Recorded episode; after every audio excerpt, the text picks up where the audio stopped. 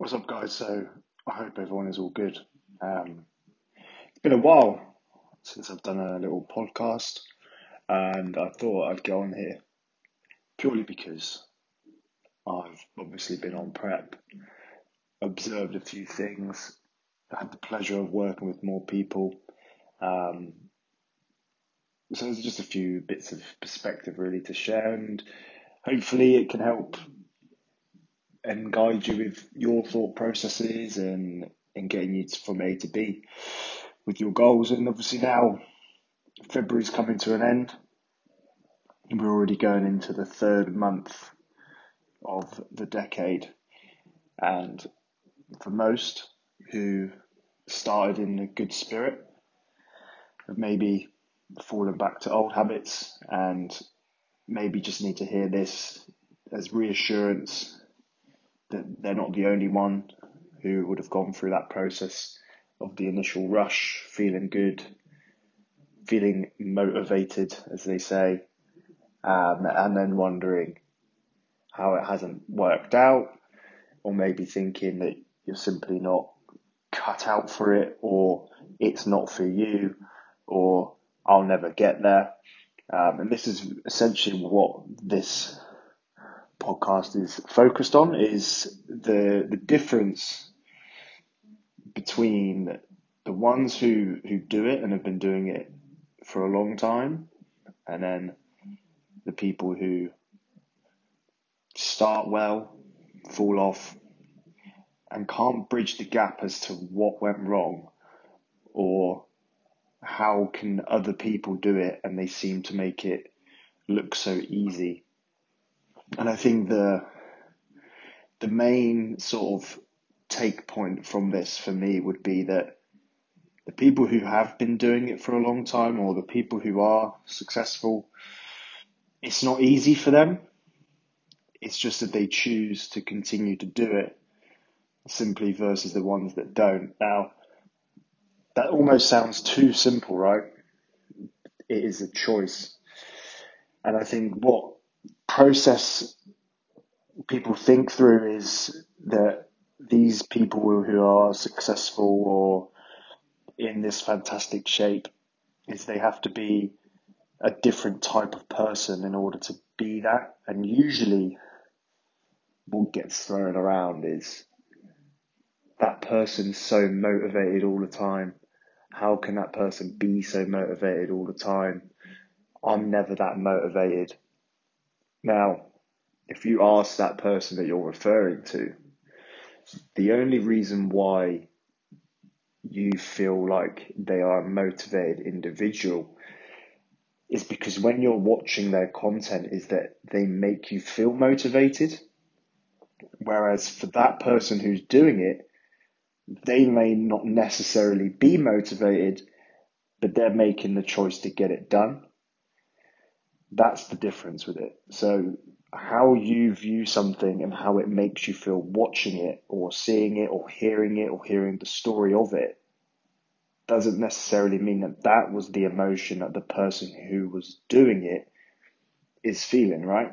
So, for example, with my own experience and competition prep, I get that quite a lot with people who maybe aren't necessarily into fitness at all, people who have tried fitness, or people who are struggling and they always say, I don't know how you do it. I don't know how you're so motivated all the time. They're assuming right there and then that that's how I feel in that moment.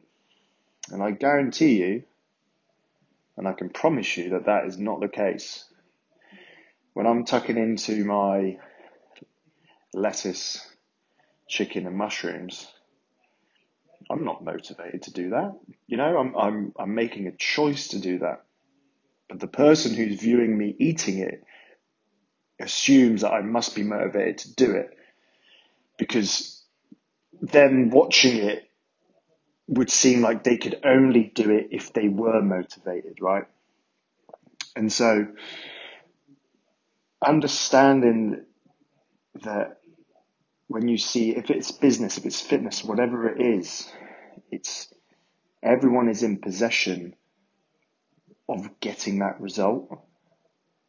But what we do is we create a barrier of justification in we say that that person has to be different to me. Because if someone's different, then they're not relatable. And if they're not relatable, then it means it's something that you can't be and it's okay because they're not you.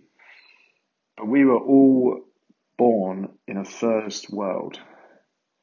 We were all born in a place with technology, with internet, and more importantly, we were all born with choice, right? We make choices.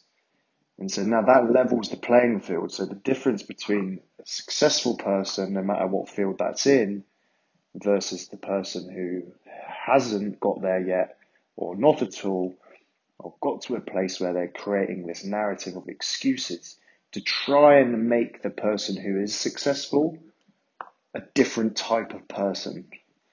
And now, hopefully, through speaking about this, you can see that there's no difference in the person at all. We all have the same opportunity. Yeah, maybe some people get a little bit more than others in some senses, but they still have to make that daily choice to keep it going. So that's the thing with with success in general. And again, success is different to different people. It could be anything spiritually, mentally, emotionally, financially, physically. It could be anything. And once that person reaches success, you then have to make that conscious choice to keep it. And what I'm saying is, is the analogy is if you look after your garden and you trim it and your garden looks like a success, then before you know it, the weeds are growing back. You need to plant new flowers, etc. So you like you don't just become successful and then that's it. So the person who was, you know, who was driven in the process of making the choices and felt motivated, once they get there, they still have to make a choice and be disciplined to continue it. And again, that's exactly the same opportunity that anyone here listening to this has is that the only difference between successful people and those that aren't is choice. It's not that you're not good enough or worthy or they have so much of something I could never have. It is all down to choice. Everything that we do is a choice. Whether you say yes or you say no, that is a choice. And the person who is successful has made the correct choice a lot more often than not over a long period of time and consistently made the right choice, which has absolutely nothing to do with what someone has more of than someone else. And that is sort of the main thing that I wanted to get out during this 10 minutes.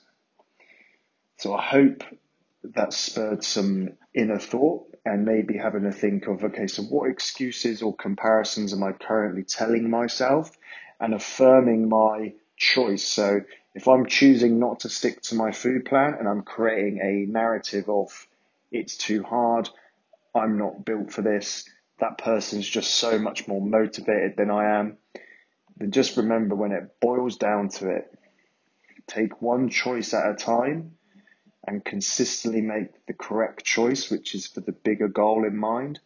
And that can be the smallest of choices over time will get you to that big goal. Have the big goal in, in your mind, and then every mini crossroad that you come to, remind yourself that the difference between the successful person and the ones who aren't, in that moment, what choice would they make? And start associating yourself with the identity of the person who is successful and the goal that you have in mind. And there, you continue making those correct choices and you will get success. And from there, the same process again. You reach success, you're at that crossroad and continue to make the correct choice. So I hope you found that useful. If you did, drop a comment, a like, Share it to someone who you feel needs to hear it. And any feedback, of course, just drop me an Instagram message. I'm happy to discuss. Thank you.